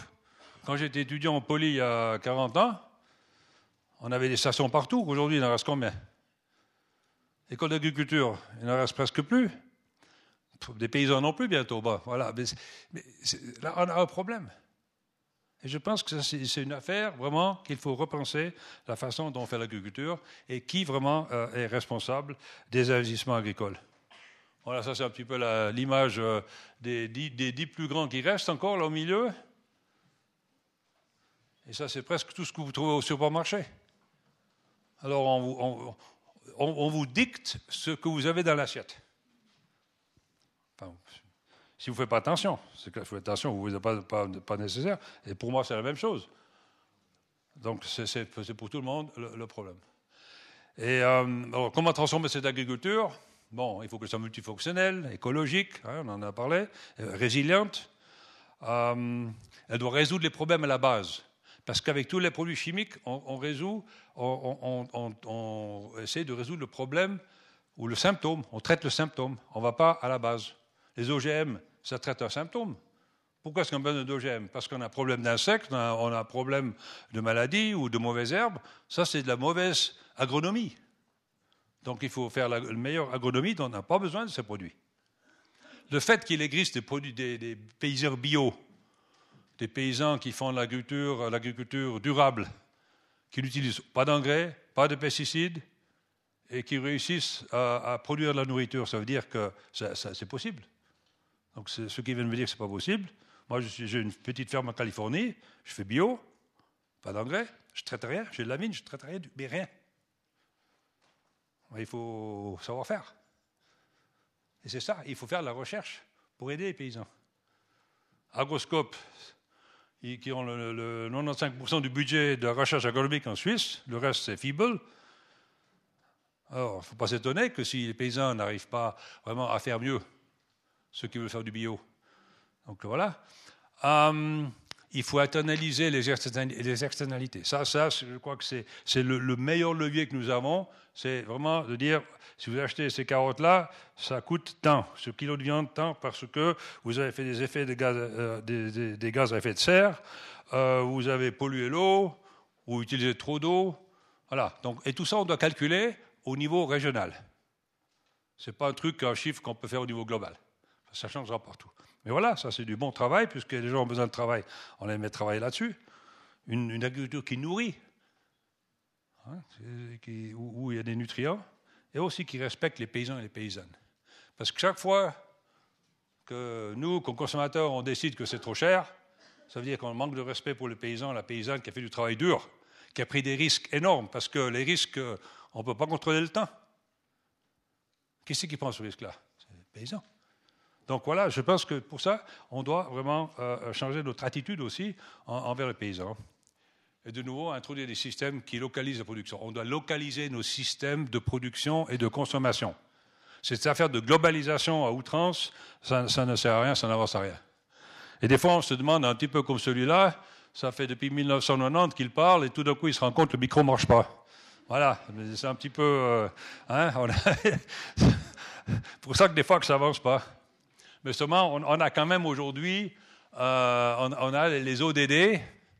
Nous avons un système en place qui a été accepté par tous les pays du monde pour changer notre euh, développement. Dans, les 15 ans à venir, on peut devenir un, monde totalement changé, où il n'y a plus de pauvreté, où les gens ont à manger, où on, a, fait notre, euh, les travaux nécessaires pour empêcher euh, le changement climatique, on a un programme. Maintenant, il faut le mettre en place. Alors, qu'est-ce qu'on fait? Ici, en Suisse, on discute. En Suède, on discute, parce qu'on travaille avec ces gens-là à partir de mon institut. Ils n'arrivent pas à faire une décision. Qu'est-ce qu'on va faire? Qui est responsable de quoi? Oh, mais le temps passe. Donc, euh, des fois, je me demande un petit peu combien de temps on va parler encore et quand on va se mettre à l'action. Parce que quand on pense au changement climatique, on, est déjà, euh, on a déjà 20 ans de retard. Et pour, euh, rattraper ce retard, ça va être dur. Ça va être très dur. Et si on ne fait pas du travail rapido, on va passer 2 degrés. Une fois qu'on a passé 2 degrés, on va être à 4, immédiatement. Et après, qu'est-ce qui se passe? Et voilà. Mais quand vous choisissez ce que vous mettez dans votre assiette, vous pouvez décider du changement climatique. Parce que l'agriculture, comme j'ai dit au départ, c'est vraiment l'élément essentiel. Et ça, ça doit marcher au niveau national, international. On, a des, forums pour la discussion et pour la mise en pratique. Genève, hein, juste à côté ici, c'est maintenant le centre pour la mise en pratique des ODD. Comme on a presque toutes les agences de l'ONU qui sont à Genève, donc là, on peut faire quelque chose. Mais la Suisse doit montrer l'exemple aussi. Et je pense qu'en Suisse, on pourrait faire plus parce qu'on a les moyens. Et puis on n'est quand même pas trop mal, donc on pourrait faire mieux rapidement euh, pour mettre en place ces systèmes. Essayer de le mettre en place seulement par des discussions, parce qu'il faut vraiment avoir des discussions avec toutes les parties prenantes. On ne peut pas décider au gouvernement on va faire ça sans qu'on ait discuté avec les communautés. Parce que ce travail des ODD, il commence dans les communautés, comme ici. On discute, on se met d'accord, après, on prend le prochain. Hein, on passe de la commune euh, au district, je sais pas, au canton, confédération, etc. Mais ça doit venir d'en bas en haut. Parce que du haut au bas, le travail a été fait déjà. Ce sont les, les 17 objectifs. Nous avons là, ça c'est le travail qui a été fait déjà. Haut en bas, on s'est mis d'accord. Maintenant, il faut les mettre en pratique. Et encore, comme j'ai dit, c'est une espèce de, un cycle continu, et c'est un cycle qui, qui, doit monter et qui ne doit pas descendre comme maintenant. Donc en principe, euh, une fois qu'on a discuté, on, analyse les résultats après quelques années. Est-ce est sur la bonne voie? Oui, on continue. Si on n'est pas la bonne voie, on change. Mais il faut les mesurer, il faut les voir. C'est ça aussi. Et ça, c'est toujours un travail quand même assez important. Merci beaucoup.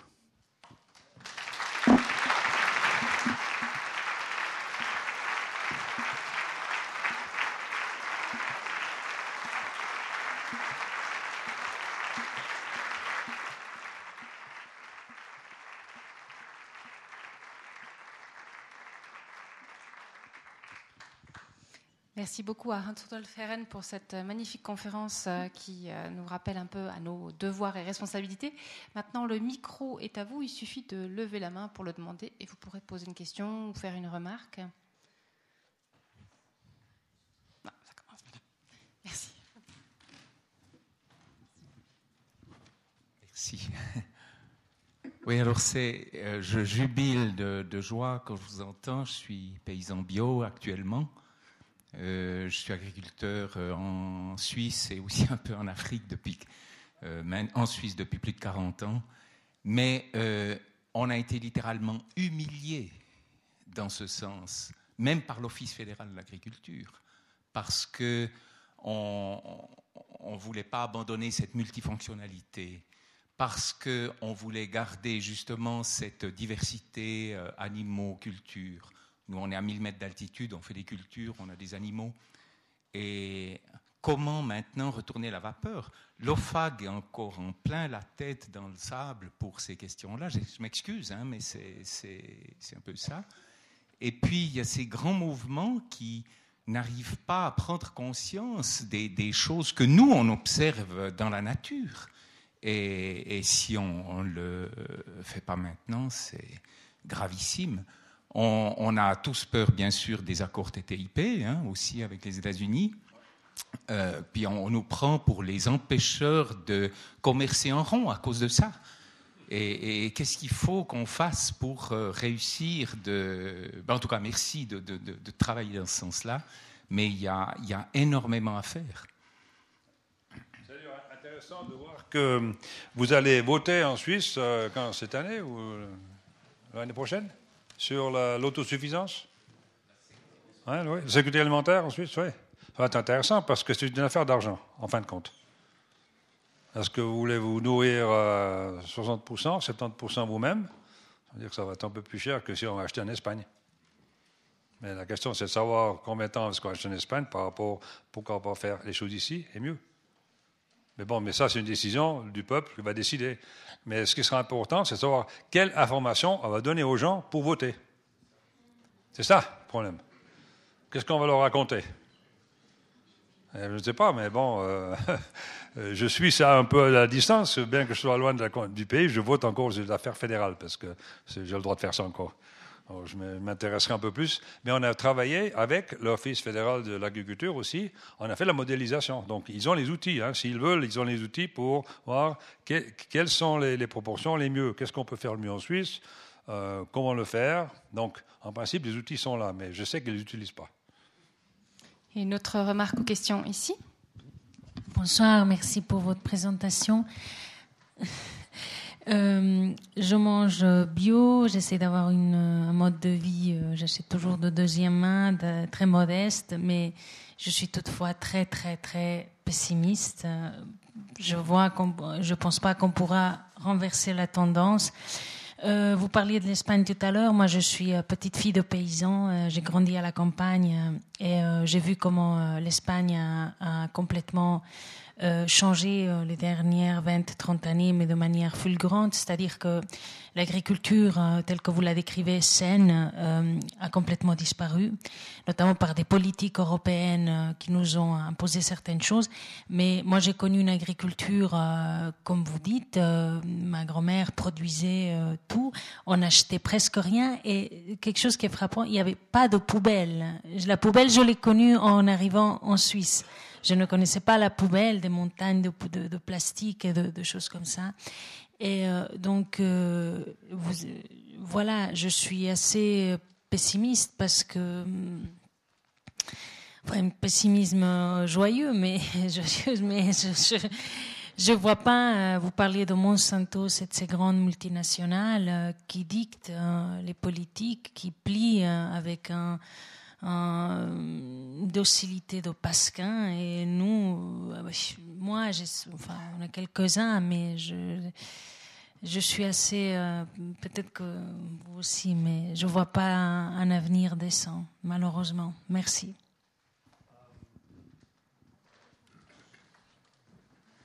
Si vous avez suivi les nouvelles, euh, il y a quoi, le 14 octobre, 14, non le 16, c'était le 15 et le 16 octobre, à La Haye,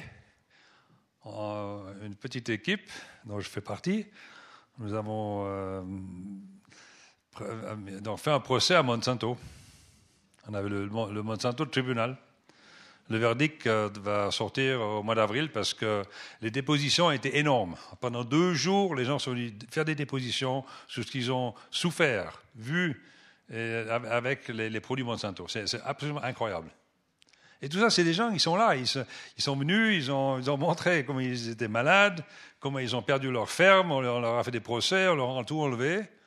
incroyable. Donc, euh, alors, Monsanto, on les a jugés sur l'écocide et crime contre l'humanité. Alors, on verra ce qui va sortir de ça au mois d'avril. Mais je pense que là, vraiment, il, fallait faire quelque chose. Parce que, comme on dit, il y a le ras-le-bol après un certain temps. Et c'est clair, on aurait pu faire la même chose avec Syngenta ou Bayer, parce qu'ils ne sont pas mieux. Hein.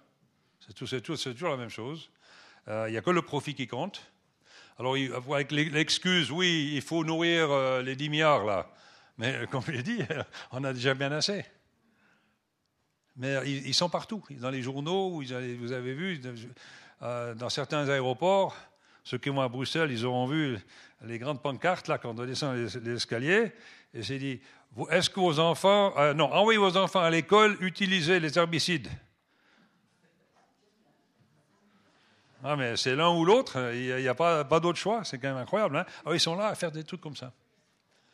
Mais encore, vous, avez un choix, vous pouvez décider, c'est ça. Le, consommateur, euh, tout cas en Suisse, peut-être pas partout, mais à beaucoup d'endroits, vous pouvez choisir. Peut-être pas toujours pour tout, mais si vous demandez, ça va changer. On peut, aussi demander. on peut aussi saluer certaines initiatives, euh, comme par exemple la, Chaux de Fonds, le Silo, qui ouvrira un magasin où il n'y aura pas de sachets, pas d'emballage, etc. Et je pense que c'est en, allant et en favorisant ce genre de commerce qu'on euh, peut donner un peu, un peu de poids. Il y a une question ici. Bonsoir, merci.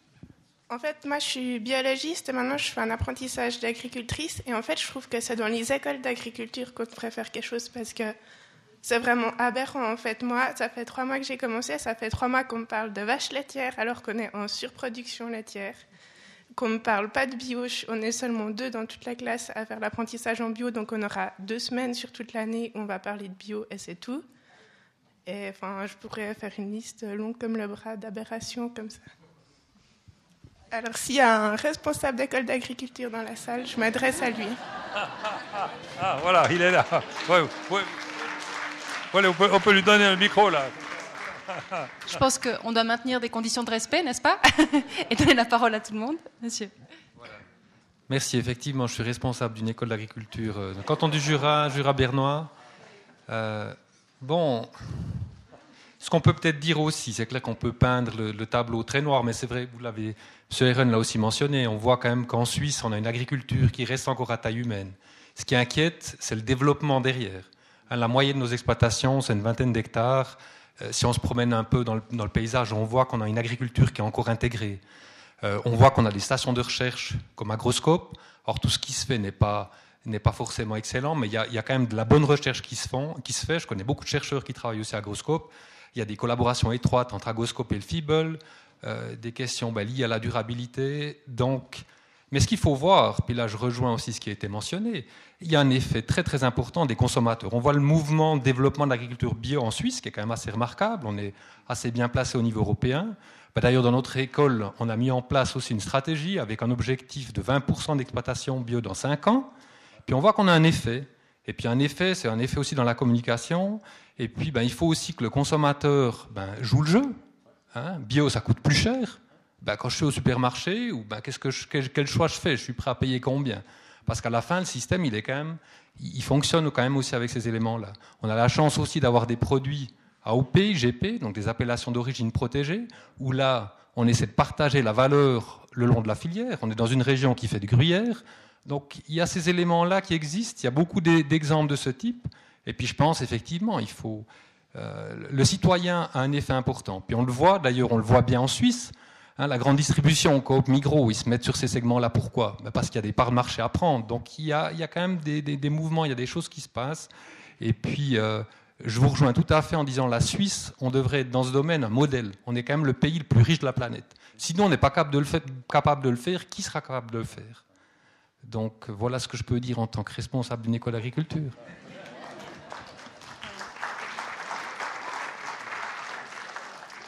Merci à monsieur d'avoir pris la parole. Et puis, si jamais pour ceux qui aimeraient faire entendre cette conférence, euh, ceux qui n'étaient pas là ce soir, euh, comme tout est enregistré, vous pourrez la retrouver sur notre site euh, 44ch à l'onglet médiathèque. Donc, faites, faites circuler. Il y une autre question ici. Alors, je suis, euh, je suis, je dirais, on est paysan bio aussi dans, dans les Franches-Montagnes. Et puis, j'aimerais juste commencer pour relativiser tout, parce que je suis absolument d'accord avec votre, votre exposé, je trouve très important et super, super bien, mais le grand changement dans nos mentalités, ça va être l'élection de Trump. Je suis paysan bio, mais je parle de ça. Parce qu'on on va vers un changement où il y a une crispation sur un état d'esprit des pays occidentaux, des pays dominants, derrière lesquels il y a les Monsanto, il y a les Nestlé, il y a tout ce qu'on veut. Et c'est ça qui est grave aujourd'hui. Trump, il va renverser la vapeur de ce qu'on a tête dans une période depuis les années 60 euh, où on pensait à des changements peut-être majeurs qui allaient se passer. On, se bat pour l'écologie, on se bat pour l'agriculture euh, euh, durable et tout, mais il y a un changement, il y a une crispation qui va se passer. Et je veux dire que depuis notre nez dans l'assiette, parce qu'on est tous des mangeurs, la nourriture est un bien commun, mais on a une chose commune, c'est de lutter comme citoyen, pas d'aller voter, mais de lutter comme citoyen. Et on doit entreprendre notre force parce que si on ne met pas notre force démocratique en route sur une nouvelle vision, je dirais de ce qui est en haut, vous avez parlé d'en haut. Partir d'en bas pour aller en haut, exactement, mais en haut c'est qui? C'est qui l'État? Qu'est-ce que font nos États? Nos États, ils sont submergés par les multinationales et leur obéissent. Tout le monde le sait. Donc il faut reconstruire la démocratie par le bas, autant ceux qui mangent que ceux qui produisent, pour arriver à des changements, pour créer des, nouvelles, des meilleures conditions en tout cas pour aller vers quelque chose de mieux. Voilà ce que j'ai à dire. C'est cette euh, localisation des systèmes. Hein, vous, faites partie d'une communauté, vous produisez dans une communauté, vous vendez dans la communauté. C'est clair qu'on peut faire le 100%, mais en Suisse, par exemple, au niveau des céréales bio, on en produit seulement la moitié de ce que le marché demande. Ah, je me demande, mais pourquoi est-ce que plus de paysans ne se mettent pas au bio, puisqu'il y a un marché? Énorme. Et ça paye mieux. Mais il y, a, un problème aussi un peu psychologique. Hein. C'est des fois pas facile pour des paysans qui sont restés euh, conventionnels de, changer. Parce que si on critique quelque chose pendant longtemps, tout d'un coup, on s'y met aussi, Hein, c'est pas facile. C'est humain, c'est comme ça. Mais je pense qu'on devrait moins aider aussi à cette transition. C'est pour ça que les subventions qui sont données aux agriculteurs, elles devraient être données pour la transformation. Ça, ça sera un, des moyens de changer. Agroscope pourrait faire beaucoup plus de recherche agroécologique. C'est clair qu'ils en font un petit peu. Ça commence avec le FIBEL, ils ont des projets en commun. Euh, mais on n'a pas le temps. Il faut changer ça. Moi, je suggérerais, je l'ai dit dans, dans les interviews, qu'au 1er janvier, peut-être dans deux ans, décret gouvernemental, tout le monde fait de euh, euh, l'agroécologie. C'est fini. Voilà. Pourquoi pas? On peut faire? Voilà. Puis on, mais on aide les paysans à transformer. Alors on donne un coup de main. Qu'est-ce que vous faire? Comment on fait ça? On, donne, on, couvre le risque parce qu'il y a un risque. Quelqu'un qui change. Quoi qu'on fasse, si on, change les choses, c'est un risque. Mais il faut qu'il soit couvert. Donc en principe, c'est pourquoi pas? Si on veut être un modèle, et on sait que ça marche. Que si ça ne marchait pas, il n'y aurait pas un paysan. Hein, il y a des paysans bio là, donc euh, vous êtes là, vous mangez, vous, hein, vous êtes venu euh, en voiture, ou je sais pas quoi, en camionnette. Ça veut dire que vous vous débrouillez. En tout cas, ça montre bien l'importance de travailler sur les, représentations. Il y a une autre question, remarque ici? Alors, je le ferai un petit peu moins dans le politiquement correct. Euh, je suis agronome, j'ai enseigné depuis 30 ans protection des plantes, donc lutte contre les maladies et ravageurs des plantes. Vous dites conventionnel, j'appelle ça normal. J'ai aussi enseigné lutte euh, biologie. Et hum, je vous remercie beaucoup. Je suis tout à fait d'accord avec ce que vous dites. Il faut un changement d'esprit. Et ce que vous avez dit, pour moi, c'est surtout pour des grands pays exportateurs. Si on prend la Suisse, on est pour moi sur un îlot. Un îlot qui est réel, artificiel. On, a, on a, de l'eau, on a des terres, on a une, une politique agricole qui est ce qu'elle est, quoi. Au niveau agroscope, euh, on a quand même plus que, que 5% de la recherche qui va aussi dans le bio, en particulier à Zurich.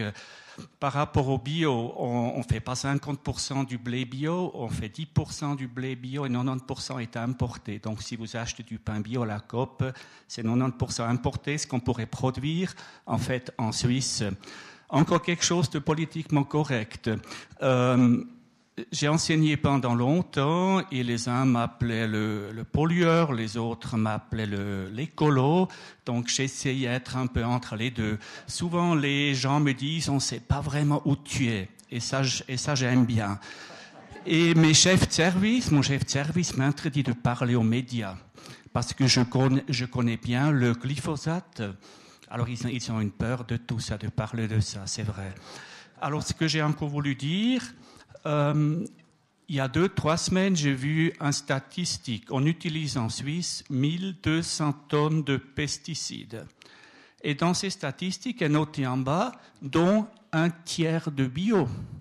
Et j'ai réfléchi, comment ça peut être le cas? Ils ne mentent pas les statistiques, en tout cas pas ceux qu'on a trichés soi-même. Donc, euh, ce, un tiers de pesticides bio, je pense, c'est surtout des soufres. On met quelques dizaines de kilos à l'hectare de soufre sur les vignes, etc. Donc, euh, avec ça, je veux juste dire, le bio traite aussi, il traite un peu différemment, quoi. Donc, euh, moi, je suis toujours pour la production intégrée. Je ne suis pas pour la production folle. Et moi, je pense, penser global, c'est tellement important avec tout ce qu'on fait, ce qu'on influence. On a la chance en Suisse, surtout à Neuchâtel, euh, on, peut, on peut consommer local et c'est, une chance, quoi. Mais que du bio pour moi, je fais un point d'interrogation. Peut-être d'ici 30, 40, 50 ans, d'accord, mais pour le moment, il faut modérer. Les stations de recherche, par exemple, ils travaillent de plus en plus avec des engrais pour lutter contre les mauvaises herbes. Donc, on n'a plus besoin d'herbicides dans, dans l'agriculture normal, vous dites conventionnel. Par exemple, dans, dans le colza, on n'a plus besoin d'herbicides, on, peut faire un mélange, un sous-semis, ce qui coûte très cher, 200, 300 francs l'hectare, c'est vrai. Certains cantons le subventionnent, ils payent 200 francs, le canton nouveau paye 200 francs pour favoriser techniques écologiques. Et pour moi, c'est vraiment une partie de l'avenir. Maintenant, pour moi, il y a aussi euh, un apport philosophique et spirituel. Si l'homme ne change pas, il ne travaille pas à ce niveau-là, il ne va jamais consommer d'une manière intelligente. Je voudrais beaucoup encore dire, mais je pense que j'ai déjà dit suffisamment. En tout cas, merci pour votre présence. Vous nous stimulez, c'est très bien. Et je pense même Donald Trump, il sera capable de manger bio un jour. Donc, euh, euh, j'ai de l'espérance pour lui aussi. Bon, on, verra. Bon, merci pour la clarification au niveau des céréales, mais ça, c'est un chiffre qu'on m'a donné chez BioSuisse. Alors, euh, ça fait deux ans en arrière, hein, je crois que j'avais fait une présentation euh, chez BioSuisse. Et là, je leur ai aussi dit que 10%, c'est pas assez. Il fallait travailler plus dur pour vraiment euh, passer au plus. Mais vous savez, le problème, je ne dis pas que tout le monde devait être bio-certifié. Ça, c'est un problème. Parce que la façon dont le bio se fait aujourd'hui n'est pas forcément durable. Et comme vous avez indiqué, on utilise des produits parce qu'on n'a pas réfléchi comment réarranger le système pour qu'on n'ait pas besoin de ces produits. C'est possible. Mais il faut avoir une approche systémique. C'est pas parce que le bio, ça ne doit pas seulement être une euh, euh, changer les produits toxiques contre des produits moins toxiques. C'est ce qu'on fait beaucoup. Ça, c'est pas le, fondement de, l'agriculture bio, biodynamique euh, ou permaculture. Enfin, il y, a une quantité de possibilités là, d'agriculture alternative. Et je pense que le problème avec le bio certifié, c'est parce que ça coûte cher. Et en principe, on devrait certifier ceux qui ne sont pas bio. On devrait écrire sur les paquets de, je sais pas moi, les pommes et les poires que ça a été traité 17 fois Hein, l'article, je sais, je l'ai vu dans le journal avant-hier. Euh, alors, on traite dans, les vergers entre 16 et 17 fois. Ça, c'est à l'époque que moi, j'étais donc, euh, j'ai grandi. C'est ce qu'on faisait aussi. On, faisait les traitements calendriers. C'était la même chose, à peu près le nombre de traitements. mais c'est de nouveau une, approche différente. C'est cette affaire de, regarder, de prendre une, une, vue systémique de la ferme et aussi de produire ce qu'on peut produire. On ne peut pas faire tout partout. Certaines choses vont mieux ici, d'autres là-bas. Et c'est ça, il faut, se partager un peu le travail aussi. je pense que si chacun veut faire de tout, toujours, ça ne peut pas marcher. Parce qu'on on doit travailler avec la nature, pas contre la nature. Ça, surtout. Une autre intervention ici ah, Alors, je voulais réagir à, plusieurs choses qui ont été dites euh, ce soir, notamment sur le, fait que les produits bio sont plus chers et euh, à ce qui a été dit tout à l'heure sur le fait que les changements doivent venir pas des politiques, enfin on les attend plus des, politiques, mais euh, des gens eux-mêmes. J'ai lu tout à l'heure un article, enfin en début de soirée, qui expliquait que ben, les gens commencent à se regrouper pour pouvoir acheter à des meilleurs prix maintenant des produits bio. Donc, en effet, il y, a des changements qui se font par les gens parce que euh, ils sont bien conscients qu'il faut changer. Donc ils le font eux-mêmes sans plus rien attendre des autres. Donc euh, l'éducation des gens, elle est là, clairement. Mais euh, qu'est-ce qui manque du coup pour, pour enclencher un point en plus dans, cette dynamique, justement? Puisqu'on on a démontré, enfin, on a bien compris que techniquement, l'agrobiologie, la permaculture, tout ça, c'est mieux, ça marche bien. Mais qu'est-ce qui manque pour convaincre tout le monde de, basculer dans cette tendance-là, en fait Pour le moment, c'est une affaire de prix. Et c'est surtout là que les gens disent Ouais, mais euh, dès que les prix augmentent un petit peu ou qu'il y a une crise économique, ça s'est vu dans beaucoup de pays, le bio, il, baisse tout de suite. Dès qu'il y a une petite crise économique, oh, on fait attention à ce qu'on mange. Bon, je ne dis pas qu'il faut jeter l'argent par les fenêtres, mais seulement si on calculait toujours ce qu'on achète, l'impact que ça a sur l'environnement et sur la santé, que tout le monde paye parce que les assurances partagent les, coûts. Hein. Donc, euh, euh, c'est pour ça que je ne comprends pas que les gens ne fassent pas la, relation entre manger plus sain et économiser sur la santé.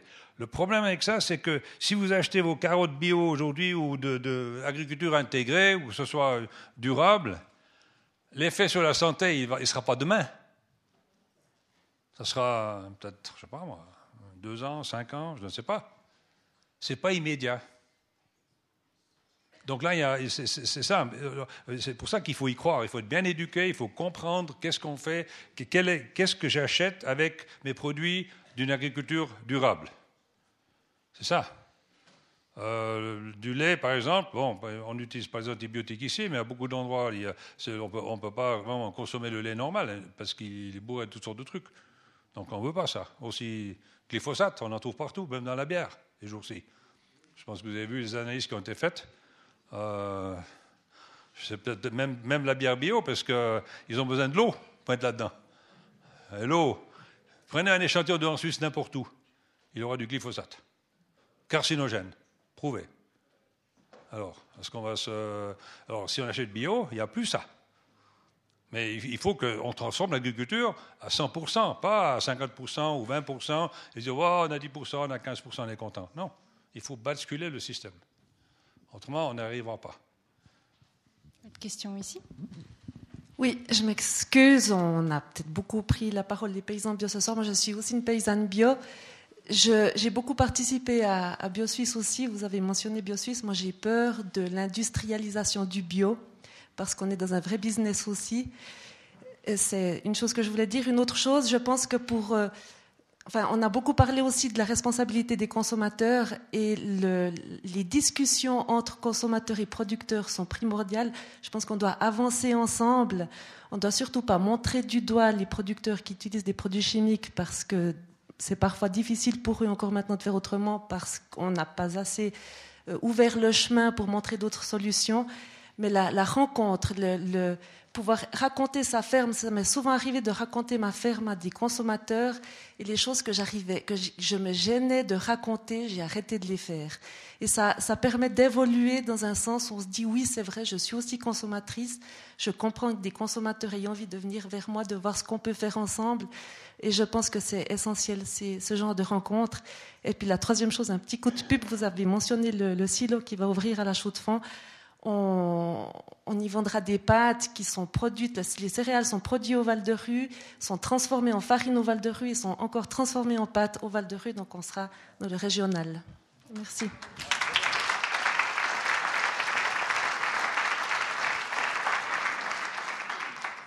D'autres questions ici? Merci. Merci beaucoup pour votre ça euh, merci beaucoup pour votre intervention, c'est extrêmement intéressant. C'est très réjouissant d'entendre tout, ce que, tout ce que vous faites. Je travaille pour le centre écologique Albert Schweitzer. On a des activités en Afrique de l'Ouest euh, qui, sont très proches de ce que vous faites euh, en Afrique de l'Est avec Biovision.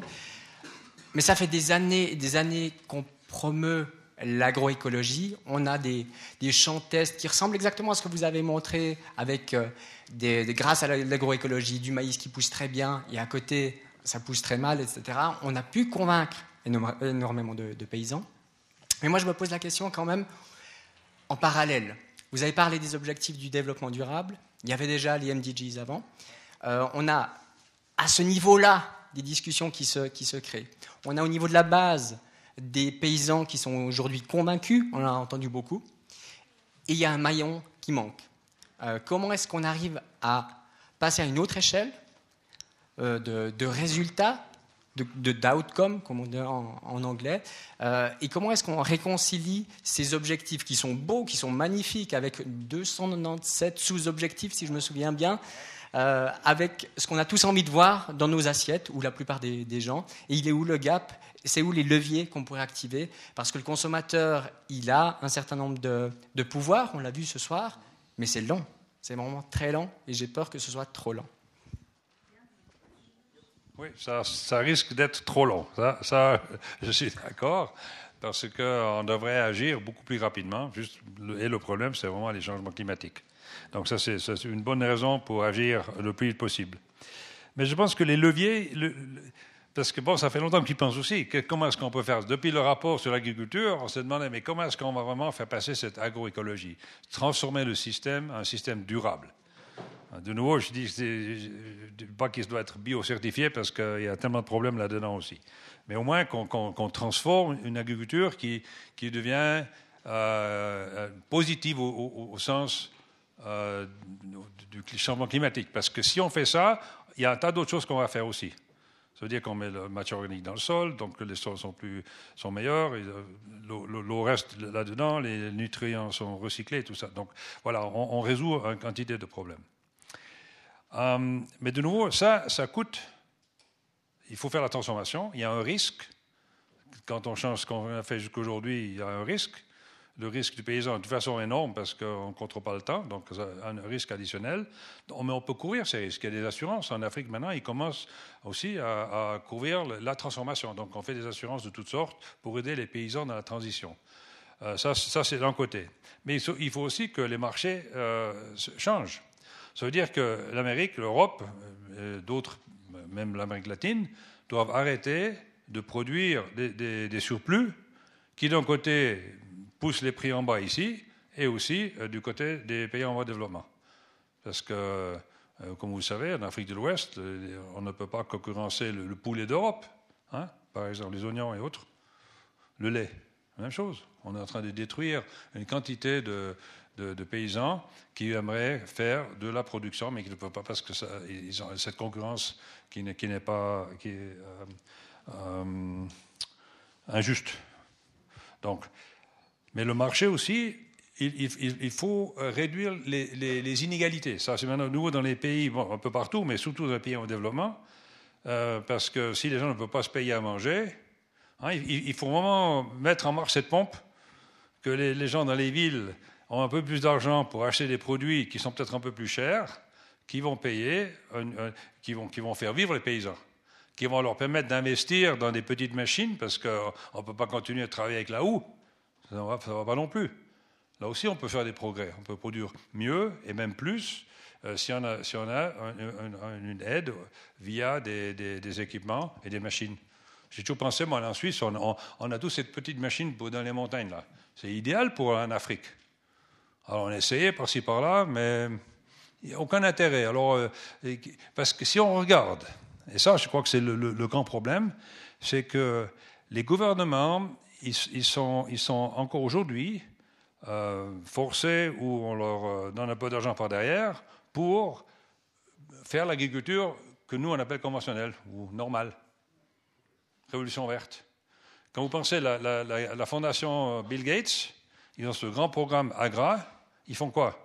Ils donnent des, vouchers, des, des, coupons aux paysans pour aller acheter des engrais et des, semences améliorées. Mais c'est des hybrides Bon, s'ils avaient des OGM, ça serait des OGM, mais seulement les, pays, africains n'ont encore pas, excepté l'Afrique du Sud, accepté les OGM. Mais on, essaye d'imposer l'agriculture révolution verte. Parce que tout le monde se dit, en Afrique, ils sont tellement en arrière, tout le monde a faim, parce qu'ils n'ont pas réussi, comme en Asie, à faire la révolution verte. La révolution verte en Asie, c'est des, millions. D'ailleurs, beaucoup de millions qui ont faim sont en Asie, ils ne sont pas en Afrique. Donc, euh, c'est ça. Alors, si on continue à investir au niveau des pays euh, l'argent au développement, et surtout les, grands montants de la Banque mondiale, par exemple, euh, la Banque africaine de développement, ça va tout dans l'ancienne direction. Alors nous, avec notre petite ONG, on fait du bon travail, mais, mais ça ne fait pas tâche d'encre, ça, ça, ça, on n'arrive pas, parce qu'il faut voir de l'autre côté. Le One Acre Fund, ils font quoi? Ils, font, ils, font, tout à l'envers.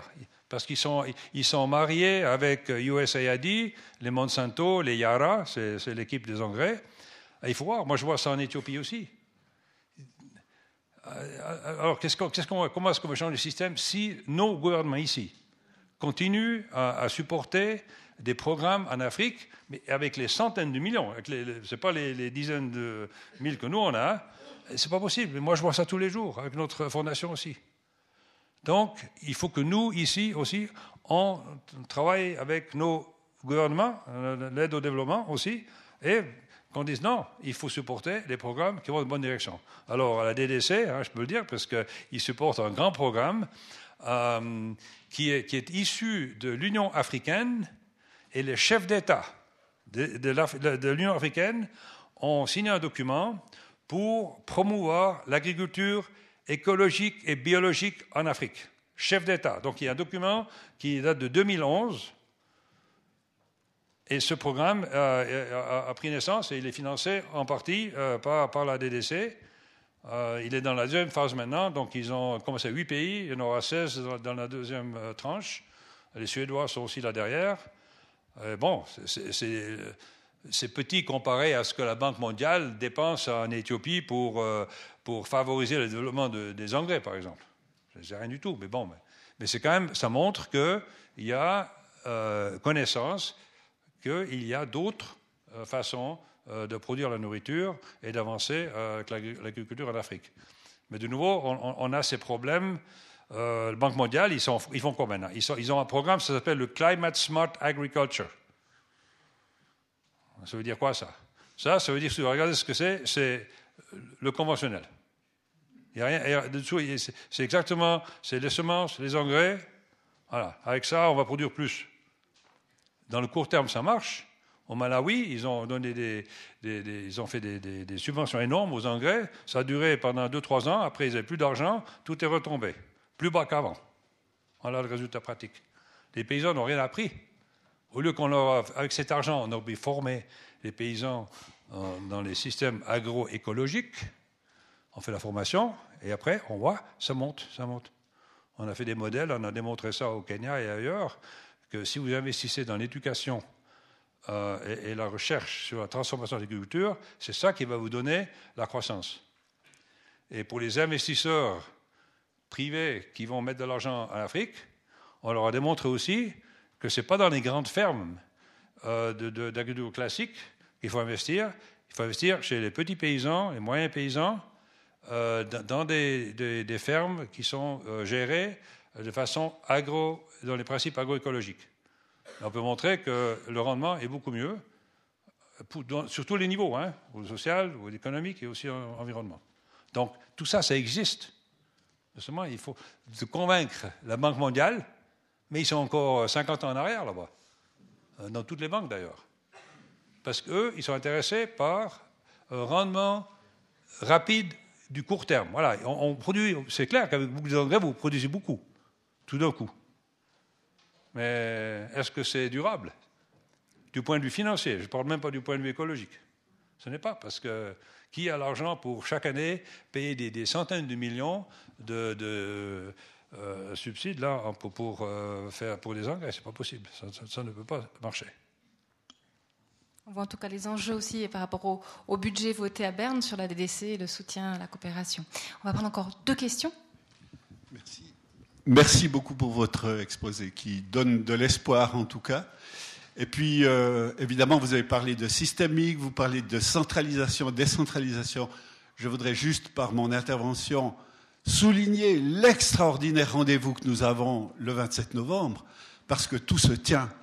Et finalement, en votant euh, sur la, fermeture des centrales nucléaires, on est exactement dans le même thème, c'est-à-dire euh, ouais, soit de la grande industrie qui cherche à, multiplier des profits, quoique là ils sont plutôt en baisse, mais c'est un, un, extraordinaire moyen de montrer, et quand on parlait tout à l'heure de levier de changement, je pense que par notre réponse du 27 novembre, on peut non seulement initier un changement euh, au niveau de l'énergie, mais aussi évidemment de, l'agrobiologie et de, l'agroagriculture, enfin de la bioagriculture. Et j'aimerais bien vous entendre euh, lancer un appel aussi à ce niveau, parce que non seulement nous avons le, devoir d'aller voter, mais nous avons le devoir de convaincre les, abstentionnistes habituels pour qu'on gagne le 27. Merci. Oui, parce que c'est intéressant que le nucléaire, c'est un peu comme cette agriculture industrielle il y a des coûts qui s'accumulent que les générations futures vont payer. Elles vont payer vraiment le grand prix. Parce que l'obésité, le diabète type 2, hein, ça, fait partie de, ce système euh, alimentaire dont la production est, partie intégrante, euh, qui va nous coûter des milliards. Ça, va même mettre en faillite des gouvernements, je vous garantis. Parce que j'ai entendu, il y avait une conférence à San Francisco sur le, vrai coût de la nourriture américaine. Mais c'est la même chose ici, hein, c'est pas, pas, différent. Et il y avait un, directeur d'une des grandes euh, assurances maladie qui est venu, et les chiffres qu'il a mentionnés, c'est faramineux. Hein, c'est des centaines de milliards de coûts qui vont arriver dans les prochaines 15 années. Personne ne sait où l'argent va venir pour payer tout ça. Mais tout ça, ils savent que plus de la moitié de ces coûts, euh, on, peut, les reporter sur la nourriture, la façon de se nourrir, et avec quoi on se nourrit, et comment. Voilà. Donc, juste pour dire que. Et ça, c'est des coûts qui vont venir dans les générations futures. Hein. c'est même nos enfants et nos petits-enfants qui vont payer. Alors, pourquoi pas changer aujourd'hui, puisqu'on sait comment faire? On peut le faire. Mais ça coûte un petit peu? Oui, ça coûte un petit peu. mais ça vaut la peine, parce que demain, ça coûtera beaucoup plus. Même chose avec le nucléaire, il faut arrêter ça tout de suite, parce que le plus longtemps, c'est quand même incroyable, on en construit encore de ces trucs-là. Pas en Suisse, mais même en Suède, par exemple. C'est dingue quand on pense que les, coûts que ça va engendrer, alors qu'on on sait faire assez d'énergie différemment, eh ben, elle coûte un peu plus cher. Mais comparé aux autres coûts, c'est rien du tout. Puis aujourd'hui, on, a des modèles, on, a toutes sortes d'outils pour faire des, calculs euh, sur l'avenir. Donc on, peut prévoir tout ça. On n'a pas besoin d'attendre que la catastrophe euh, arrive. Merci à Hans-Rudolf Rehren pour cet appel à responsabilité. Je pense que sans tout mettre sur nos épaules, on peut faire quelque chose. C'est plutôt le, côté positif euh, de la démarche. Et je pense qu'on peut aussi, vis-à-vis des gouvernements, vis-à-vis des gens de la distribution, de la grande distribution aussi, faire passer des messages. On peut aussi râler parce qu'il n'y a peut-être pas assez de local, du bio, mais du local surtout. Et je pense que ça peut être, ce sont des outils qui sont dans nos mains. On a aussi aujourd'hui des réseaux sociaux. Euh, n'hésitons pas à les utiliser pour faire circuler ce genre de choses. Je pense que c'est effectivement il y a un enjeu colossal dans, dans, ce que vous nous avez raconté. Merci beaucoup à vous, Monsieur Eren. Beaucoup, merci beaucoup aussi à l'Attitude 21, à Diana Polimeno, Polimeno, pardon, à Rémi Gogna, à Jacques Forster. Merci beaucoup à toute l'équipe euh, de nous avoir proposé cette très belle conférence. Merci à vous, public, euh, d'y avoir assisté. Surtout, ben, faites passer plus loin qu'il y ait une belle fécondité autour de ces idées pour qu'on change notre monde. Merci beaucoup, Monsieur Rennes.